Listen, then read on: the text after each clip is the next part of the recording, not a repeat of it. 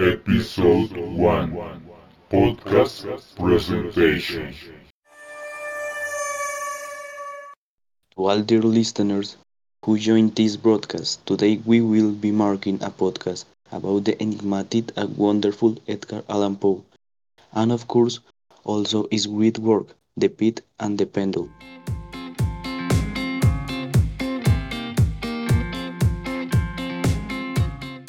My name is Mateo Borigua and I will be your announcer today, but I'm not alone.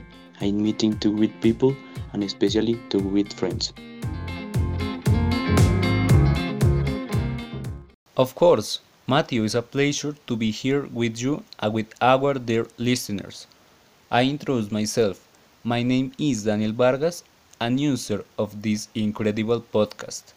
And with me, our third and the last speaker, Aldana. Hello, Daniel. It's a pleasure. How are you? It is really a pleasure to share with all of you. I am very well and I hope this podcast is to your liking. My name is Daniel Aldana and I will be another companion during this incredible story.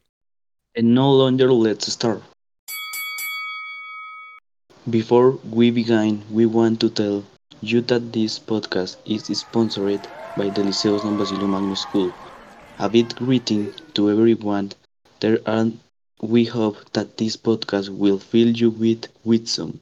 Well, and now to get into the subject and break the ice, we want to remember the life and work of this great American poet and writer who has Poe, born on January 8, 1809 in Boston, Massachusetts, was the son of Elizabeth and David Poe, some teacher actors who did when he was still very young. Fink was adopted by John Allan in the year 1815 and brought to England to a private boarding school only when he was six years old.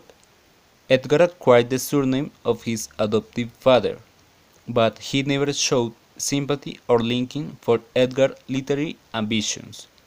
So, his relationships with his father were traumatic, since he was a man with a strong and intolerant temperament.